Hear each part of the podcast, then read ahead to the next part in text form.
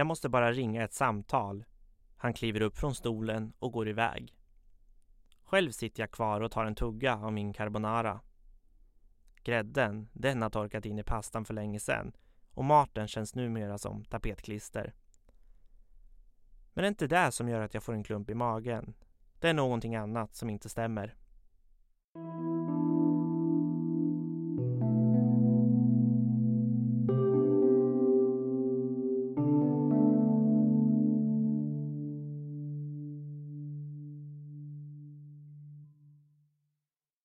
Fredags eftermiddag i september 2017. I över en vecka har jag sett fram emot att få träffa honom. Min hjärna har på något sätt bestämt att saker och ting ska bli och vara på ett särskilt sätt. Vi ska äta vår middag, strosa runt i butiker, åka hem till honom, titta på film och sova tillsammans.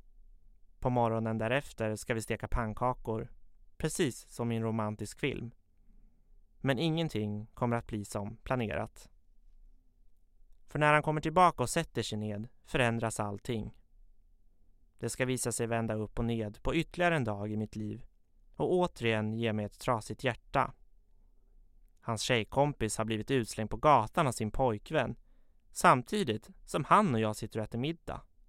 Det här händer ju bara inte, tänker jag tyst för mig själv. Nu behöver hon få sova hemma hos honom vilket gör att våra planer går i kras. Jag försöker rädda situationen med att det inte gör någonting om hon också sover hos honom trots att jag är där. Men han tänker annorlunda. Och ja, hade jag varit 100% säker på att han talar sanning hade jag accepterat situationen. Men magkänslan säger att det fortfarande är något som inte stämmer. Klumpen i magen blir ännu starkare och jag blir både ledsen, irriterad och besviken. Jag vågar faktiskt ifrågasätta om det verkligen är sant. Då visar han upp ett sms där hans tjejkompis berättat om sin situation. Osämja byts mot tårar i mina ögon. Utan att säga ett enda ord reser han sig upp och går. Där sitter jag ensam kvar och framför mig står två tallrikar med mat. Jag har ätit upp min mat, betalt och gått utomhus för att prata med några tjejkompisar i telefon.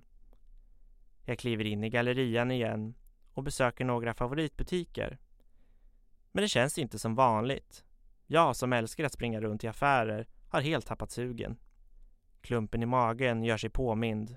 Även självmordstankarna, som jag inte haft på ett bra tag, kommer tillbaka. Jag sätter mig på en soffa och funderar. Varför ska det alltid bli så här? Vad är det jag har gjort för fel för att alltid lyckas hamna i sådana här situationer? Tänker jag. Varför ska det finnas? Uttrycker en självmordstanke till mig. Jag vet faktiskt inte vart jag ska ta vägen. Hjärtat slår allt snabbare. På självmordslinjen svarar ingen. Till slut ringer jag sjukvårdsrådgivningen. En kille i andra änden gör mig lugn. Men det är inte han som får mig att återfå leendet på läpparna.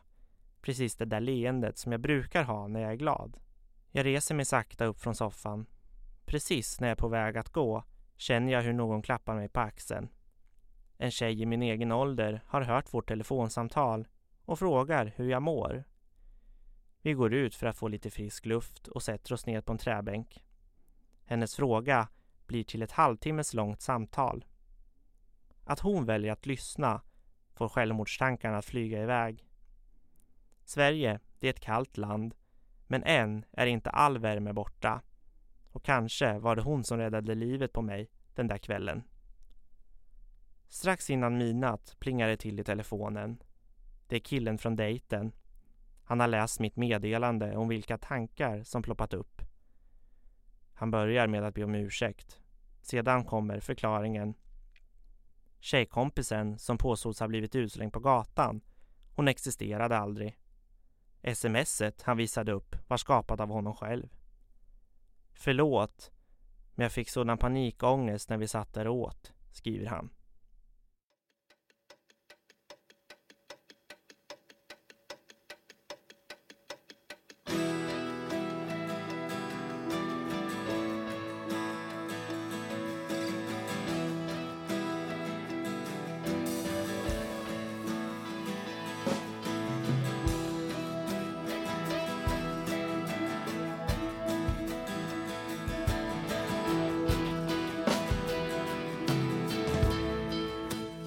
rusar fram i livet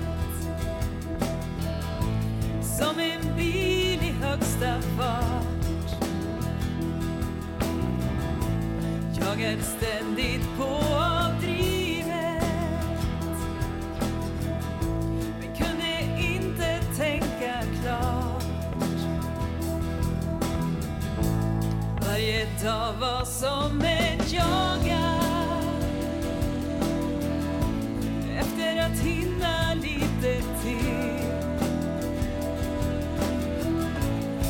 somebody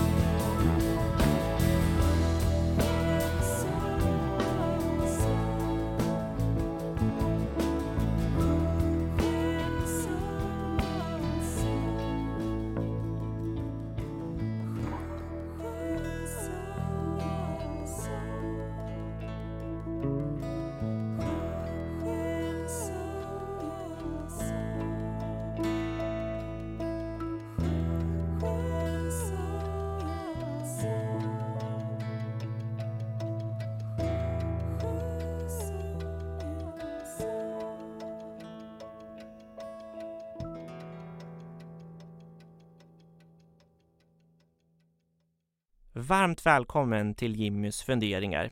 Jag heter Jimmy Persson och det här är en podd och berättelse av och om mig. Idag ska jag prata om mobbning, olycklig kärlek och missförstånd. Allt ur en 21-årig killes liv och perspektiv. Till vardags så pluggar jag journalistik på Södertörns högskola och en sådan där jobbig tågpendlare som alltid gnäller på när tågen inte är i tid. Jag är född och uppvuxen i Katrineholm där jag fortfarande bor, men flera gånger i veckan så bär jag alltså av till skolan i Stockholm. Under flera år har jag velat berätta saker om mig själv. Dels för att lätta på hjärtat, men också för att andra ska kunna känna igen sig i mina situationer och förhoppningsvis inte behöva känna sig lika ensamma så som jag har gjort under min uppväxt. När jag fick chansen att skapa en alldeles egen berättelse tvekade jag inte en enda sekund. Och nu sitter jag här i en studio alldeles ensam och ska få göra det jag så länge har velat göra. Det finns så mycket att berätta men det är både omöjligt och irrelevant att berätta precis allting om mitt liv. Min förhoppning är ändå att budskapet ska nå fram trots att vissa pusselbitar saknas. På utsidan har det inte synts lika tydligt som på insidan. Jag har alltid känt mig annorlunda, ensam och missförstådd. Och när jag var 15 år gammal i januari 2011 kom en första förklaring till det. Ett drygt år senare kom ytterligare en förklaring. Ja, två förklaringar på relativt kort tid till varför saker och ting var och fortsätter att vara som de är. Det heter Asperger och homosexualitet.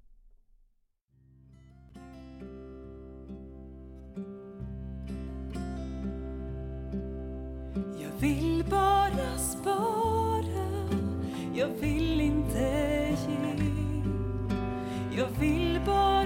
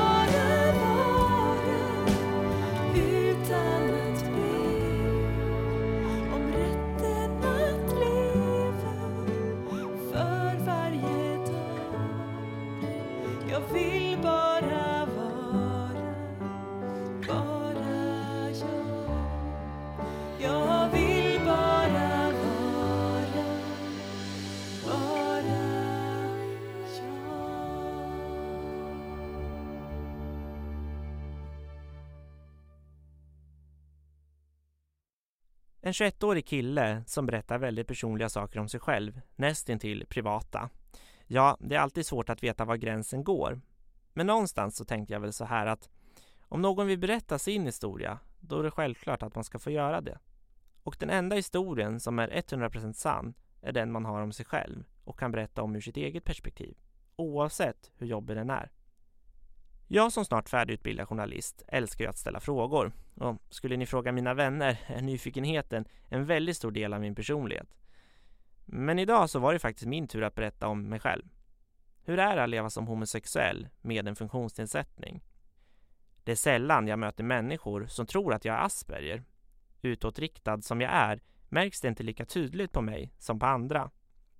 Det förklarar ju också varför saker har varit väldigt jobbiga för mig. Känslan av att ingen ser hur du mår eftersom det är på insidan det gör ont. Jag minns när jag var 13 år och såg en snygg kille på TV. Att i efterhand få veta varför jag tyckte att han var snygg, ja, det är en väldigt skön känsla. Och även om de flesta accepterat mig för den jag är, så finns det undantag. Under mitt första gymnasieår i april 2013 bloggade jag på lokaltidningen i Katrineholm. Uppenbarligen retade detta upp några personer. Ja, och troligtvis så handlar det om avundsjuka. För en söndagskväll så får jag vetskap om att någon eller några har skapat en falsk blogg i mitt namn. Man har använt sig av mina bilder och skrivit påhittade inlägg. Det skrev bland annat att jag hade dödat djur och haft analsex med svarta män. Det visade sig vara gymnasieelever på samma skola som roat sig. Även om det skulle dröja några år innan jag kom ut som homosexuell så visste de flesta naturligtvis att jag var det. Att då utnyttja det visar på hur svaga dessa individer själva var. Den ena dömdes till dagsböter. Själv fick jag inte ens en ursäkt. Nu, fem år senare, har jag försökt förtränga det som hände, även om det har satt sina spår. Problemet är att det fortfarande finns de som utsätts för sin sexuella läggning. Och därför känner jag att det är ännu viktigare att berätta min historia. Dessa individer ska få en påminnelse om att de inte är ensamma.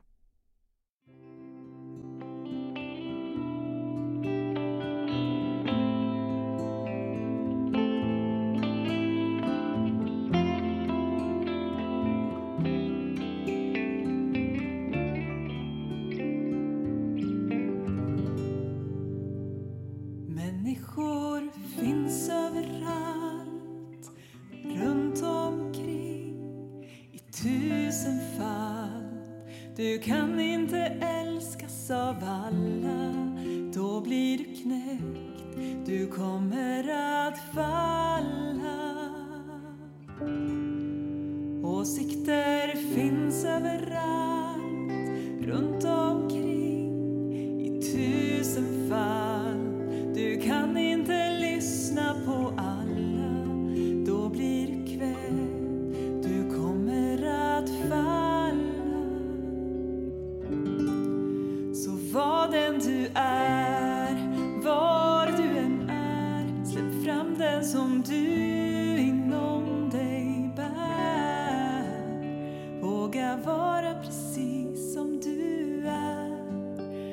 som du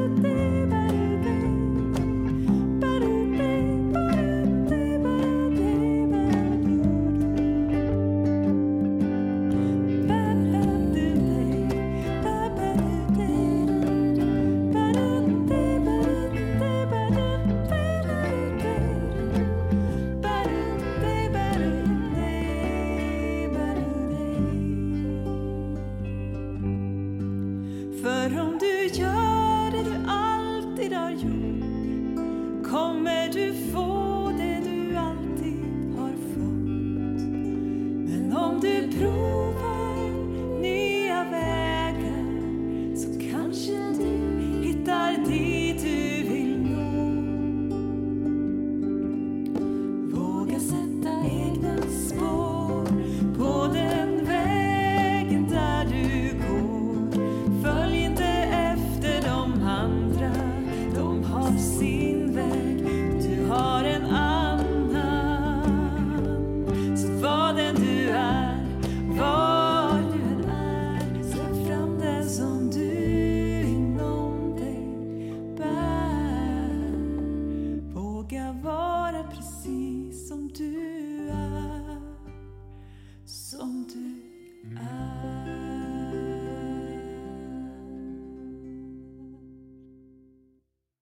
När jag kom ut som gay trodde jag att det skulle bli betydligt enklare.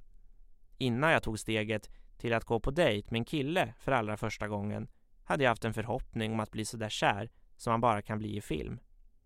Naturligtvis har det varit en lättnad att få vara mig själv, men singellivet har tärt något fruktansvärt på min kropp. Att ligga där ensam under täcket med funderingar på varför ingen vill ha mig eller om jag duger för den jag är har fått mig att må väldigt dåligt. Det pratas om att sex är viktigt och ja, det är det ju. Men för mig har det alltid varit närheten som har varit viktigast. När jag kom ut som gay trodde jag att jag äntligen skulle få leva det där livet jag innerst inne alltid hade drömt om.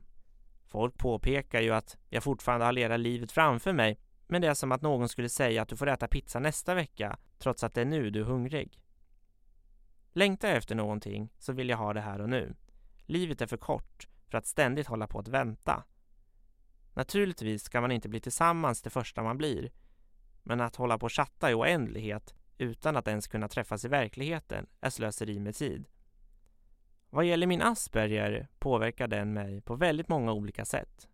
Rutiner, det är A och O för att min vardag ska fungera. Likaså framförhållning. Snabba förändringar får mig att må illa. Men tack vare min funktionsnedsättning så är jag duktig på att planera och få saker och ting gjort, vilket naturligtvis är en tillgång. Därför har jag också förstått att det är den som gör att jag är unik och som får mig att vara den jag faktiskt är. Samtidigt finns det ju en baksida som blir jobbigare för oss med Asperger än för andra. Om vi går tillbaka till det här med dating så brukar det ofta sluta i pannkaka. Varför är en ständig fråga som är svår att hitta ett entydigt svar på. Personkemi är ju naturligtvis jätteviktigt och ibland finns den ju helt enkelt inte. Ja, och det är bara att acceptera. Men när jag tänker på min funktionsnedsättning så förstår jag att även den spelar in. Eftersom jag vill ha framförhållning blir det genast väldigt jobbigt för mig när personen jag nätdejtar inte själv vet vad han vill. Eller kanske vet han det, men inte vill göra mig ledsen och berätta att han inte är intresserad. För mig är det i alla fall obegripligt att man inte kan vara rak och ärlig på ett snyggt sätt.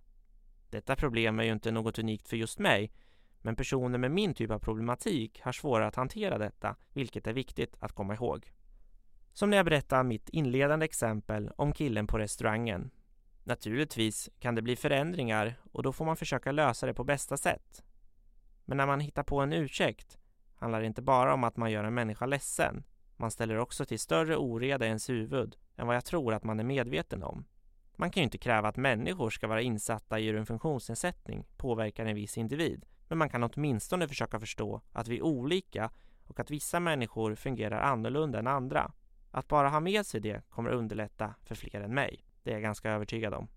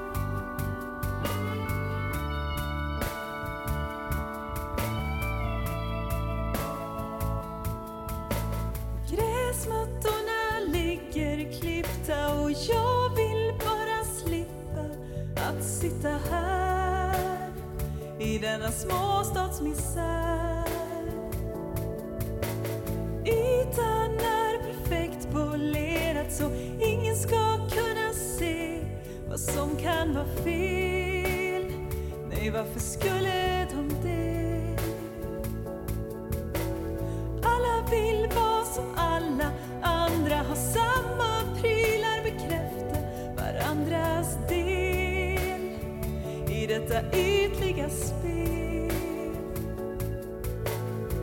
Jag är så trött på att se välklippta rabatter, vill se riktiga människor som tar av sig hatten, säger hej. Vad heter du?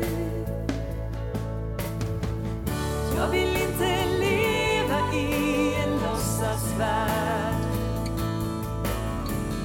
Jag vill kunna känna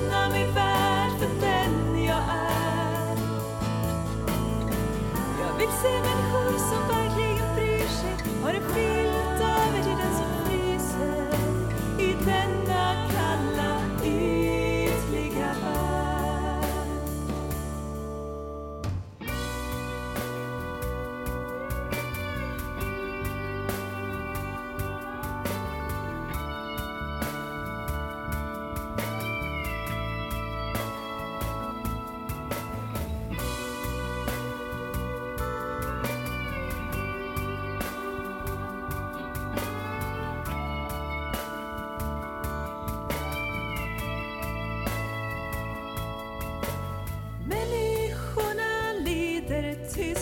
för alla vill vara schyssta, inte vara till besvär med att man mår sig sådär. Jag undrar var alla människor är i denna kalla småstadsvärld. Var är ni? Vad gör ni med era liv? Finns det någon som vågar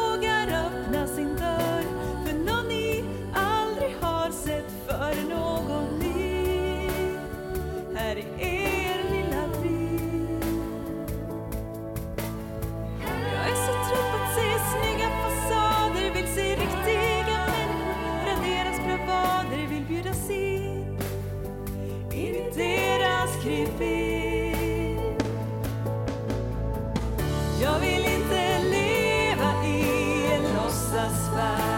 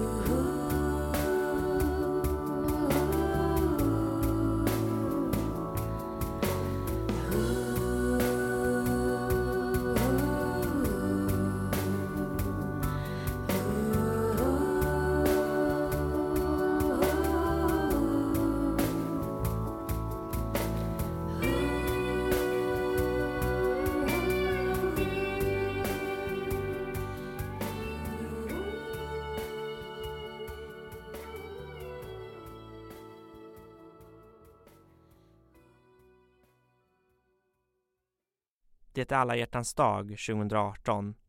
Spänningen ligger i luften. Jag har bestämt träff tillsammans med en kille som ska bjuda mig på en semla på ett av stadens konditorier. Förväntansfull som jag är sätter jag mig på pendeltåget in till stan. Jag plockar upp telefonen. Några timmar tidigare har jag skrivit att jag ser fram emot att få träffas och han har svarat detsamma. Nu väljer jag att skriva att jag är på väg. Jag tittar ut genom fönstret. Graffitin på bullerplanken övergår till en massa olika färger när tåget susar förbi. Jag tittar på telefonen 16.31. Om 29 minuter ska jag få göra det som så många andra också ska göra den här dagen. Jag öppnar Snapchat. Den där pilen bredvid hans namn har blivit grå. Och klumpen i magen, som jag har känt så många gånger tidigare, den kommer tillbaka. Han har blockat mig, är det enda jag lyckas få ur mig. Jag går in på Instagram och söker upp hans namn. Samma sak där. Då är det i alla fall inte någon tillfällighet. Den här gången blir jag inte ledsen först. Den här gången blir jag förbannad. Här har jag bokat upp min kväll tillsammans med honom och så får man ett slag i magen. Jag letar upp min killkompis telefonnummer och får kontakt. Jag vet inte vad jag ska säga, men jag vet att jag behöver få prata med någon. Han tröstar mig samtidigt som jag känner hur ögonen fuktas allt mer. När jag kommer fram till stationen ringer jag till min klasskompis. Hon stöttar också. Jaha, det här blev ju en väldigt härlig alla hjärtans dag, tänker jag. Ledsen som jag är går jag och tar en sabb. Den varma mackan och den smälta osten får mig i alla fall på lite bättre humör. Finns de som lever sitt liv i en väntan.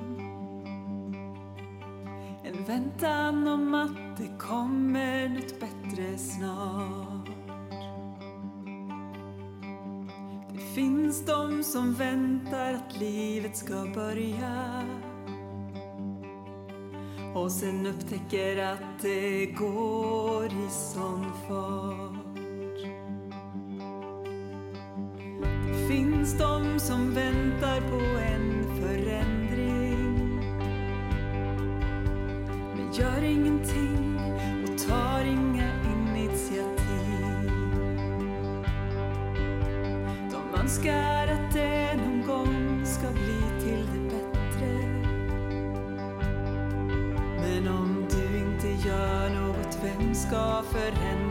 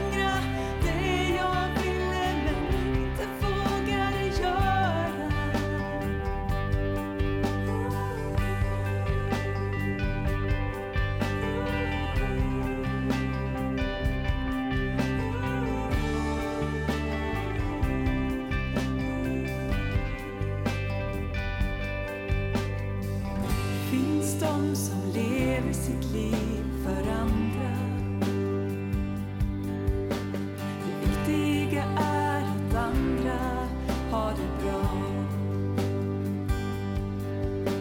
För någon gång tidigt i livet så har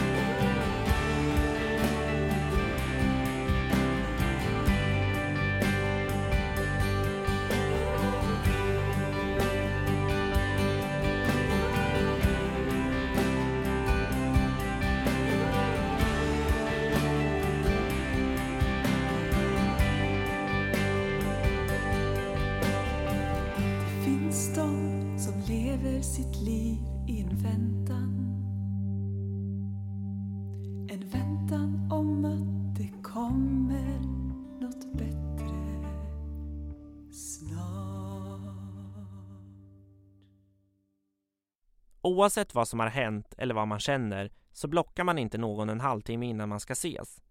Det visar att man inte vet vad respekt innebär. Några timmar senare får jag veta att personen inte kände sig redo. Men snälla, han har faktiskt haft över två veckor på sig att säga det till mig. Och dessutom var det han som frågade om jag ville ses. Att man då gör på det här sättet är för mig obegripligt. Det är faktiskt 2018 och vissa tror fortfarande att det är okej att behandla människor sämre över nätet än ansikte mot ansikte. Och när jag berättar om de här och liknande scenarion är det inte allt för sällan som folk tycker att jag är en drama queen och att det är jag som överdriver. Problemet är ju att dessa människor inte förstår varför just jag reagerar starkare i sådana här situationer än vad andra kanske gör. De behöver inte förstå, men det hade naturligtvis underlättat.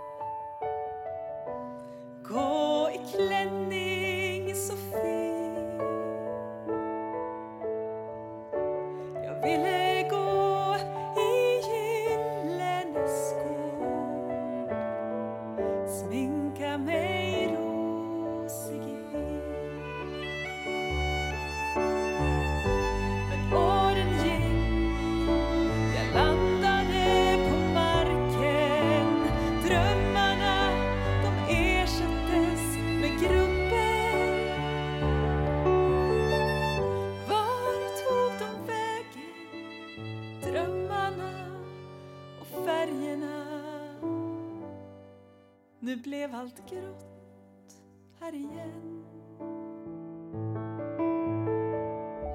Jag ville fly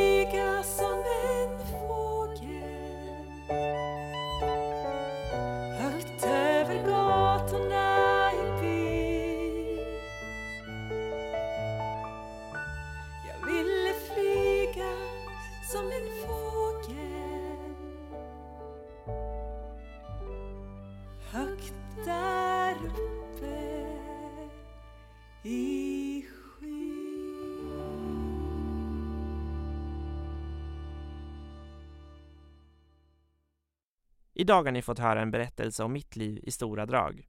Jag hoppas att du orkat lyssna och att vi kanske hörs igen. All musik kommer från Maria Hagberg och hennes album Jag vill bara vara. Ha det bäst och ta hand om varandra. Det vinner faktiskt alla på.